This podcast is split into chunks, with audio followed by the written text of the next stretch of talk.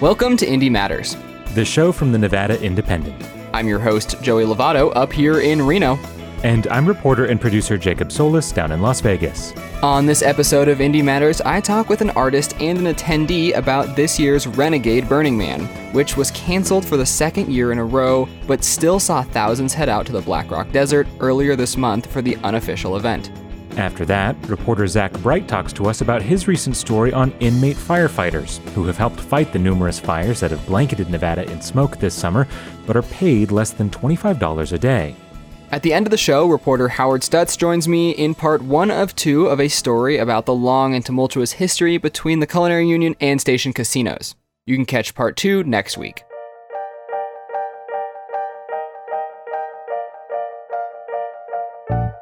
The Black Rock Desert features a flat plain known as the Playa that lies empty most of the year. But when the massive Burning Man festival happens at the end of summer, it can draw more than seventy thousand people from all over the world. It started out as a sort of counterculture gathering focused on art, self-expression, and community, and has come to feature art ranging from vehicles that look straight out of Mad Max to giant temples. There's also the namesake of the festival, the Man, a massive effigy that is burned to the ground at the end of the week.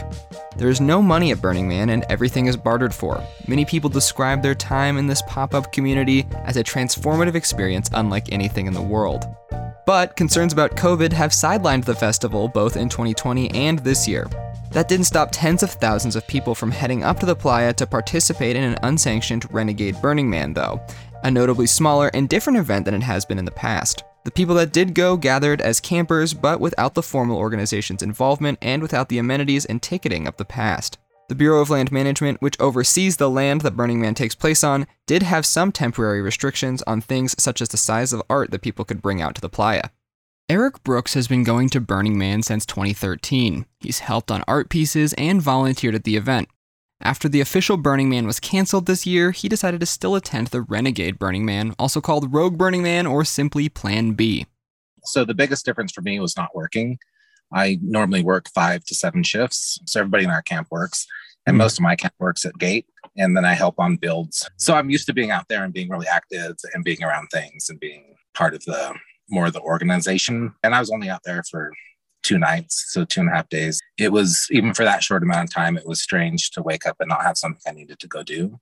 Jerry Snyder is an attorney in Reno by day, and by night he makes large art installations for Burning Man. While Brooks, who we just heard from, decided to go to the Renegade Burn, Snyder decided to stay home this year.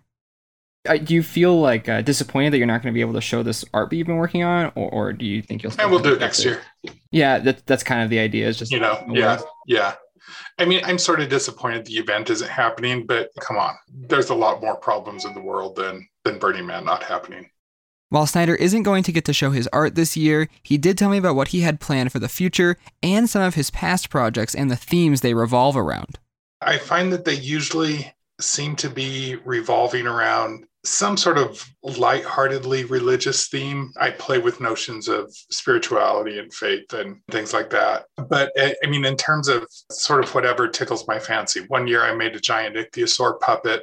One year I made a giant rosary. This year I'm, I was, I have an honorarium grant to make a piece called The Midnight Museum of That One Night at Burning Man, which is a series of sort of stained glass lanterns depicting scenes from, from previous Burning Mans.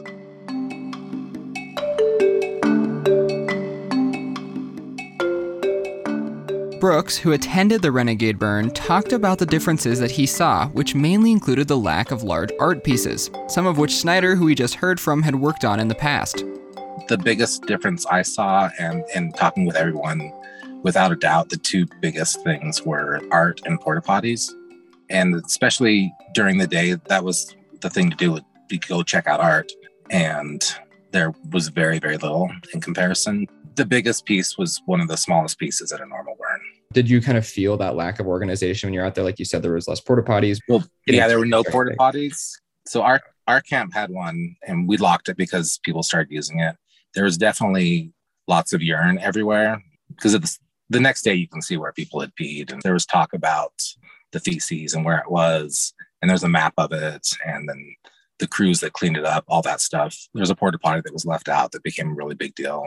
That was just left by a camp. And now it's become a legal matter. It's crazy how that stuff blows up. But overall, it was, I thought it was, it was way mellower than I ever would have imagined it to be. And no gunshots. People drove crazy fast in the day, but for the most part out, away from people. Brooks said that he camped with about fifteen other people, and next to their camp was the Drone Camp, a group of people who did an art installation using light-up drones in the sky, creating huge shapes. Brooks said that this was the best installation he saw this year. While the art maybe wasn't what it had been in previous years, there was some change that made the Renegade Burn unique. I think, in a way, the social interaction was better this year because there weren't those other things to do. So when we went out as a camp with five or six of us riding our bikes around, instead of going out to art, since there wasn't any, we just went to find bars. And they were harder to find for sure because the organization, although it was pretty fantastic, it was not easy to find places. When I went to find people, I couldn't find anyone I planned on finding. But when we ended up finding a bar to be at, we stayed for quite a bit longer than we normally would have and really talked with the people that were there, either running it or other people that were there enjoying it. So I'd learned more about people in two days than I normally would learn about in a week during a normal burn. I think having no expectations is the best way to experience a big event like Burning Man. So it was just a different experience. In twenty nineteen, there was estimated to be over seventy thousand people at Burning Man. This year, the estimate was closer to twenty thousand. Whether it's seventy thousand or twenty thousand, that number of people means that there is a large sheriff presence in the Black Rock Desert. And even with no official event, there was sheriff's presence this year in the desert as well.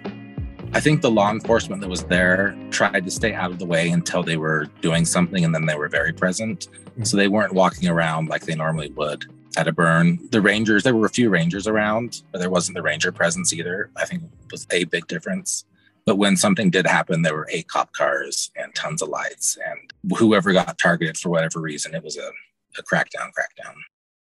I asked both Snyder and Brooks if they had expected Burning Man to get canceled this year.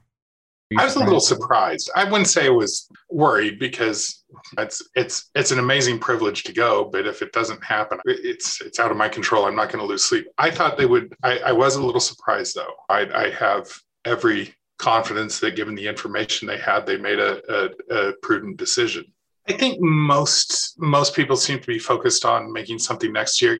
I expected it to be downplayed to where the organization would still have its footprint, but it would be regulated somehow to maybe people only in the country or people with vaccination cards. So I was a little surprised when it got canceled outright for the second year in a row, which then leads a really good question. The pandemic a year from now could still be just like it is now, where it's strong enough to not have people from all over the world coming and getting together. There were several things that I read of people saying, hey, uh, my campmates got COVID and I got COVID and I'm not going, but they decided they're still going to go.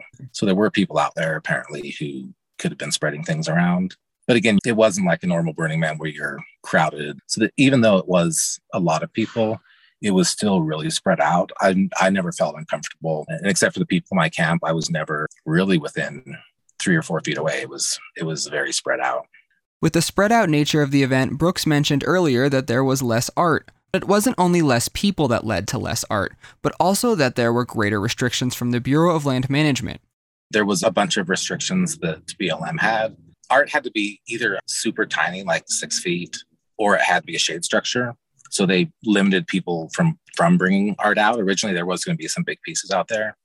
Snyder talks about the effort that goes into some of those big art pieces and how some of the pieces take several dozen people to work on them.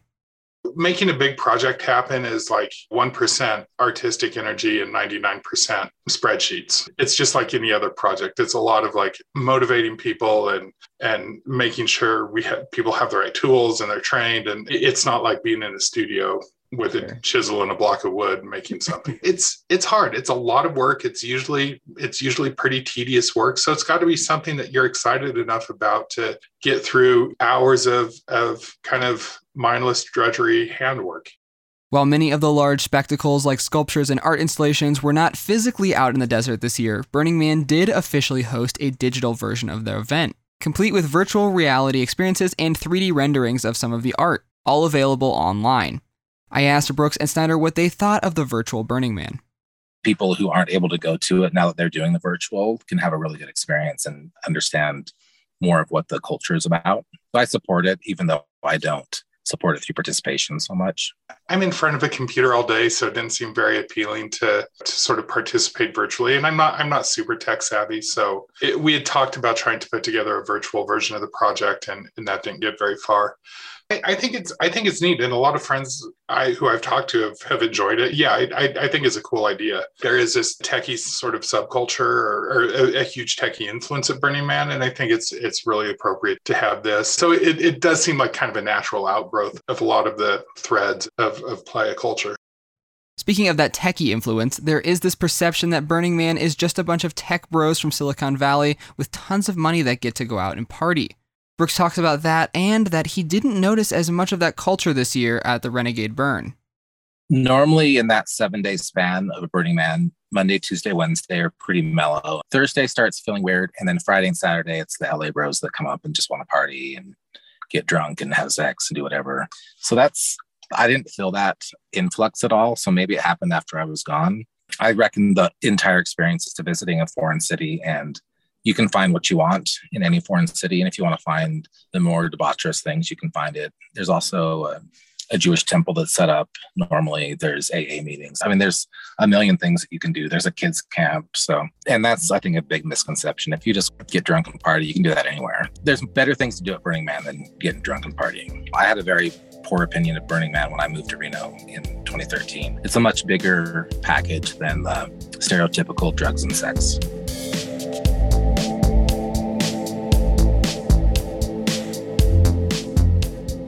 Since the event wasn't officially sanctioned, there was no ticket to buy. The people that were out there went out there without having to pay for tickets or parking passes, something that has created a perception of only rich people go out to Burning Man. This year, to Brooks, felt more inclusive in some ways. It's nice because people who are curious about the burn could have an experience that's in the ballpark.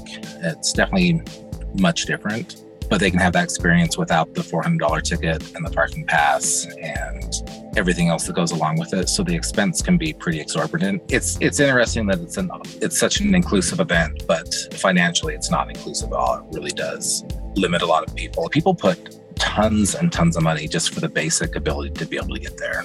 It's it's not inclusive in that regard. So I think it would be nice to have, I don't know how that would be mitigated either. It's super complicated, like everything once it gets big.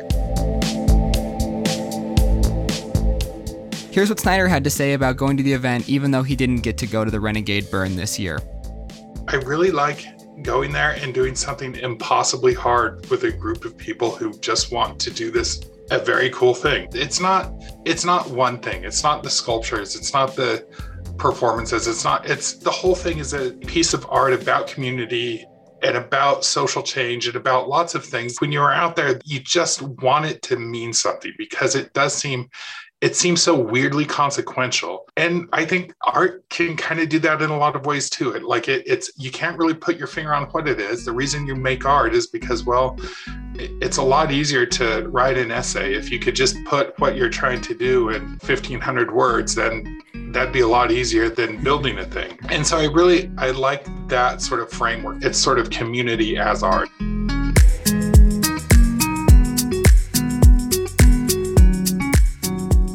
Snyder said while the last two Burning Mans didn't happen for him, he hopes that next year will be the best one yet. As for this year, Plan B became Plan A, and the Renegade Burn, while missing some of the spectacle and scale of the art on the playa, still had some sense of community to be found. Whenever I talk to anyone about Burning Man, they always say you have to be there and see it to really understand. Burning Man is a massive undertaking that shakes up the northern Nevada area for a few weeks every summer. You can find a lot of Burning Man art around Reno and even in Las Vegas too, and there are events put on by Burning Man throughout the year in northern Nevada.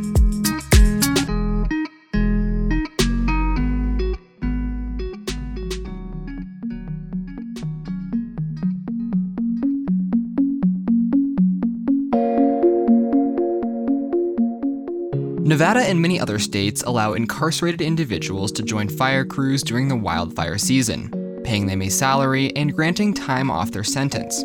Inmate firefighters often do much of the same work of other firefighters, but for a fraction of the pay, only twenty-four dollars a day. Several state elected officials say that this is not only wrong, but a form of modern-day enslavement, echoing a growing chorus of critics opposed to low wages for inmates. Reporter Zach Bright has been reporting on inmate firefighters during this past fire season and joined me to talk more about payment issues.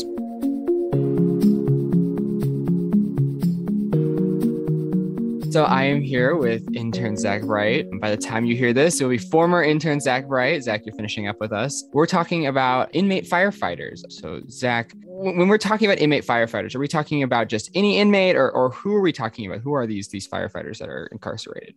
The people who are part of the program have to meet certain qualifications. So these people are incarcerated people in minimum security facilities, and they have to be within two years of their release to be eligible to work as a firefighter. So right now, currently, one hundred eighty-five are assigned to fight fires of the seven hundred forty who make up the conservation crews for the Division of Forestry. And the big issue right now is payment, right? They're they're not making very much money. How much money are they making right now per day? Yeah, in my conversations with the Division of Forestry, the state forester had told me that they're making twenty-four dollars a day for each day of work that they do. Yeah, and compared to a normal firefighter, obviously, that's quite a bit less. Right. Yeah, that's actually an hour of training that a state-employed firefighter makes on average.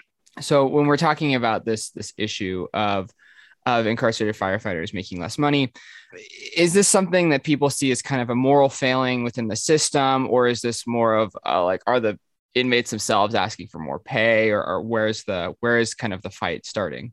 Yeah, I know a number of state officials have voiced their concerns and complaints about this. The previous Lieutenant Governor, Kate Marshall, had said that this was a form of enslavement. It is my view that two dollars and twenty-three cents a day is a form of enslavement.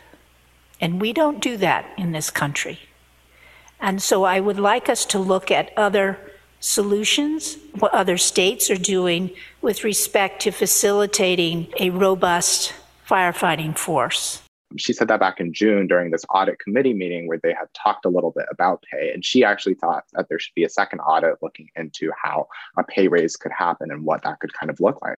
My basic concern is that I would really be interested if the audit division could do a second audit into alternative solutions or more comprehensive methods of dealing with firefighting. To say that we are at high risk right now in the West is an understatement. One of the issues that I see in this report is that you are paying inmates two dollars and twenty-three cents a day to put their life at risk.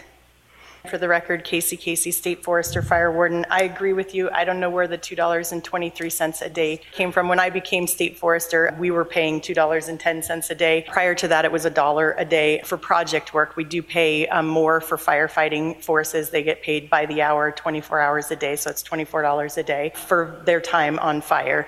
In addition to um, that time, they get time off their sentence, so we also pay, it's up to fifteen um, credits off of their sentence, which can be up to, I think it's thirty or forty-five days um, off their sentence. That's part of the reason we get people coming through this program is that time off the sentence. When we're talking about a pay raise and what that could look like, how would that be implemented? Is that from the state level, or are we are we talking about, you know, the prisons themselves? What it comes down to, according to the state forester, is that the budget needs to be expanded for the Division of Forestry and for the Department of Corrections, because they work in tandem to create this inmate firefighting program, but that budget needs to go up. Right now, she said they're looking to make small incremental raises, but that wouldn't be that much because she says they're working in the current constraints of the budget for this year. So they have to wait until the next cycle comes around to really request more money. Are the inmates that are fighting these fires, are they volunteering for this position? Is this something that they're kind of like being asked to do, or where, where do they fall? It's a voluntary opportunity. Not only do they make the twenty-four dollars a day per day that they work, but they also get a certain amount of time off, reduced from their sentence based on how many days that they do end up working. So those are kinds of, kind of the incentives, which draw some inmates in. But like I said, state officials like the former Lieutenant Governor believe that that pay raise or that pay should be higher. Whether or not someone's incarcerated, that is a human life. Other states, and this is what I would like a second audit to look into, in addition to early release, have looked into recruitment programs for post-incarcerated persons. The fact that someone has that training while they are incarcerated does not mean they can use that training once they have been released from incarceration due to the fact that they may not, under their parole, be allowed to leave the county. They may not be able to clear their record, and so therefore may not be able to work on a firefighting line because they have a record. Yeah, I mean, are, are these these are firefighters that are on the front lines, risking a lot of times their safety. How much of the state's firefighting force, you know, are these inmates? Yeah, so I believe that number is thirty percent of the Division of Forestry's firefighting force, but I believe overall that's one percent of the state's entire firefighting force, made up of local forces, state level forces, and national forces. The program goes back to the fifties, and it's been in place for a while. And the idea behind it was to create the system where inmates can learn work skills and supposedly have an easier transition upon their release back into society. But the problem is that a lot of inmates don't end up being eligible for a lot of firefighting jobs out there. And that's another concern too, that there's not a clear pipeline for uh, inmate firefighters to become full-time firefighters, if that's something they wanted to pursue. Yeah, what what is the number of inmate firefighters that have transitioned? So I can't actually speak to the numbers because the Department of Corrections did not get back to me on that. But from the audit committee meeting, I believe the state forester had mentioned that there was one person that they hired. So one individual that they hired. That's not to say that other firefighting forces couldn't have hired their own inmates, but I don't know of any beyond that. And we're talking about the pay, right? We're talking about increasing their pay. Is this something that looks likely, like they're going to be able to next budget cycle, be able to funnel money towards the Department of Corrections to increase inmate firefighter pay? Or is this something that they haven't really discussed yet? It's certainly a possibility. I just don't think it's a top issue right now. When I had reached out to the governor's office, I reached out first in August, and they did not respond to my request for comment. And they finally actually got back to me after the story had gone up, saying that they'll give me more information. So still waiting on that to see if a second audit is happening, like the lieutenant governor talked about. That goes through the governor's office. That's his responsibility. And so far, that doesn't seem like something that they've been planning.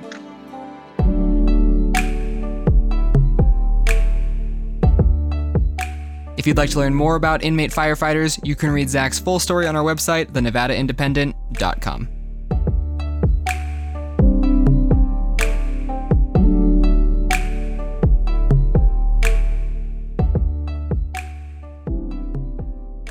The Culinary Union in Las Vegas is one of the largest unions in the U S, spanning tens of thousands of hospitality workers across many of Nevada's most prominent hotels. With Nevada so reliant on tourism, this gives the union even more power. And while many of the casinos on and off the Strip have contracts with the Culinary Union, one of the major holdouts is Station Casinos, owned and operated by the Fertitta family. The union and Station Casinos has been at odds with each other for years, and while litigation and threats from both sides continues to this day, there doesn't seem to be a clear legal solution, and neither side seems to want to budge. Howard Stutz, our gaming reporter, joins me to break down the history of the long feud between the two groups. This is part one of two of our conversation. You can hear the second part of that on next week's show. All right. And so I am here with our gaming reporter, Howard Stutz. Howard has recently written a massive piece going over the, the long and tumultuous history between Stations Casino and Culinary Workers Union two two six. And this has spanned years and years, going back to, I think, two thousand eight. Is that right, Howard? Well, it, it depends who you're talking to. This actually started when pre-Station Casinos, this dispute between the Culinary Union and Station Casinos over organizing their workforce, about thirteen thousand workers here in Las Vegas, Southern Nevada, actually started in nineteen ninety-three when the Culinary organized the Santa Fe Casino, which is small Northwest casino off U S ninety-five. They fought it for seven years, fought the union, and then Santa Fe sold the casino to Station Casinos for about two hundred six million dollars, the union thought, oh, okay, well, now we have a new owner. Now we'll just renegotiate a contract with them. Station said, no, all these workers have to reapply. Basically, they, they were all fired and have to reapply for their jobs. And Station Casinos was expanded, Red Rock Resort, Green Valley Ranch Resort. They had opened the Aliante Station in North Las Vegas. Then they went private through this big buyout with Colony Capital, put a lot of debt on the company. And that's that's kind of where it started, by two thousand eight, two thousand nine. So this this dispute is about the Culinary Union wanting to unionize workers at Station's Casino, uh, which I think is one of the a few major casino companies in Las Vegas that is not like part of uh, doesn't have some union impact. They have they, they, they've there some unions, smaller unions, maybe with like carpenters or Teamsters or back of the house type workforce. The biggest bulk of the workforce for Station Casinos is the non-gaming restaurant employees, the hotel employees, the people that work the front desk, clean the rooms, manage those hotels, manage the convention space, provide the, the food and beverage service to the convention, the restaurant workers. So think of those. That's the bulk of the workforce. It's about thirteen thousand employees when you look at all the Station Casinos properties within Las Vegas Valley. And other than Las Vegas Sands Corporation, which does not have a union contract with the Culinary, that's probably the largest. So that's why it's become a, a real focal point for the union and has been trying to organize Station Casinos over all these years now. Is the union trying to organize against these other uh, companies that also don't have union ties? They kind of stopped on the Sands after about two thousand three. Sands basically pays their workers better than the union wages, provides a better health and welfare package, better than the union. So the union wasn't going to be able to organize Sands, and that was that. Now, as we all know, Las Vegas Sands is selling their Las Vegas holdings for about six point two five billion dollars. We may see a, a union effort there. We don't know. We'll, we'll see what happens. But right now, the focus for the Culinary in the off in the years when they are not renegotiating their contracts with the strip properties, that's like every five years, their focus is or has been trying to organize uh, the Station Casinos. And mm-hmm. it's been going on for a long time. And so do the workers at Station's Casino, are they interested in this? The Station's Casino offer as good of a package as the Culinary Union is offering? Or, I mean, that seems like it's probably the reason that they're they're doing this, right? It's been off and on. They've had votes. The union, led by the National Labor Relations Board, has overseen votes by workers at six of the seven properties were in favor of union representation. Then it becomes, okay, they voted for represented by the Culinary. Now the Culinary and management have to sit down and negotiate a contract. Not happened, obviously. One other property, Red Rock Resort, the employees voted against union representation. And the Culinary sued in federal court. And a federal judge in July said, no, Station Casinos, by offering this health and welfare package ahead of the vote, messed around with the election. And so the judge ruled that the workers now and the Station Casinos management have to negotiate a contract. Now that's being challenged, obviously, and it's being appealed in the National Labor Relations Board. Right now, there may have been votes in favor of the union, but there are no contracts so between Station Casinos and the union. And, and why is the union so intent on getting Station's Casino under their purview? To represent the workers with a union contract will offer better wages, better health and welfare benefits. Station believes their health and welfare benefits are better than what the union can offer. Is is there a history here between the union and Station's Casino? It, it sounds kind of like both think that they're in the right here. I mean, Station Casino started out as a one casino company run by the Fertitta family. The founder, Frank Fertitta Junior, wasn't so much that he was anti-union, it was that he didn't want anybody coming between him and his employees. And he felt he had a better relationship with his employees than the union could provide. Then again, you know, remember, this company has grown tremendously. Right now, they have six properties open throughout Las Vegas. Four closed during the pandemic. Three have not been reopened. And another property, the Palms, has been sold.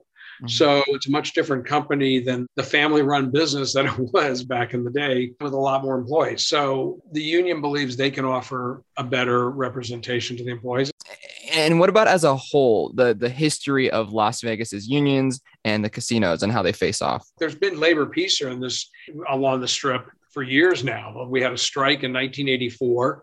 There have been a couple of one-off type labor dispute strikes, one that lasted almost seven years. With the Frontier Hotels, the longest labor strike in the history of the nation on the Strip. It ended when uh, the Frontier owners at the time sold the property to Phil Ruffin, and he signed a contract with the union, and the, and the, the strike ended. We had very few labor disputes in that sense. Contract negotiations over the years between the casino owners and the Culinary Union can sometimes get contentious, but in the end, they usually settle. So I mean, we've pretty much had labor peace other than from nineteen eighty-four was the big citywide strike that made national headlines and was settled, but then the Frontier strike that lasted seven years. So, I mean, we've pretty much seen labor peace between the gaming industry and the union. So I, I also am curious, we're talking about the Fertittas, which I, I believe are on the Forbes uh, billionaire list and, and the, the Culinary Union now. It, it almost seems personal, right? It seems like there is kind of this, they feel attacked by the union and the union is upset that they're not, you know, willing to negotiate. I think it has gotten personal in some ways. Now, the Station Casinos will say, well, the unions made it personal going after the Fertitta family. Back a decade ago, the Fertittas owned U F C and the union was fighting U F C getting licensed in New York. That was like the one big state where they weren't like, where U F C wasn't licensed. You know, they wanted to have big cards at Madison Square Garden and the union fought it. And it was ironic that the union was fighting it because New York was a very labor-intensive, union-friendly state. The Culinaries affiliate in New York had a contract with Madison Square Garden. That could have been uh, very lucrative for uh, the, for the union at the time to, to have these fights in, in New York and Madison Square Garden. Now, they were unsuccessful because about four years later, after they, they initiated this campaign against U F C, the laws changed in New York and the U F C was legalized there. But all the union did was, was angered the president of U F C, very vocal, very profanely press conferences about the union and what they're doing with the Fertittas. And it was, just, it, it just got very, you know, there were things that got a little personal, it's gotten a little strange.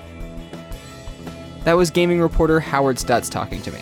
You can catch the next part of this history on the Culinary Union and Station Casinos feud on next week's episode.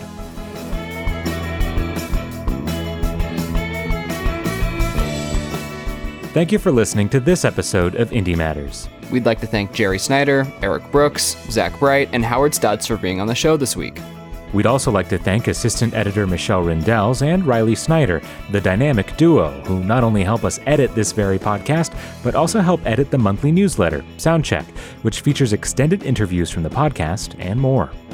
If you want to help the show, leave us a rating and review wherever you listen and email us with questions, comments, concerns, cold fusion suggestions, cranberry juice secrets, or whatever else you can think of at joey at the nvindy.com or jacob at the nvindy.com. Our theme song is from the band People With Bodies, and we have additional music from Lance Conrad and original music from our own Joey Lovato. Thank you for listening to Indie Matters. I'm your host, Joey Lovato. And I'm reporter and producer Jacob Solis. And we'll talk to you next week.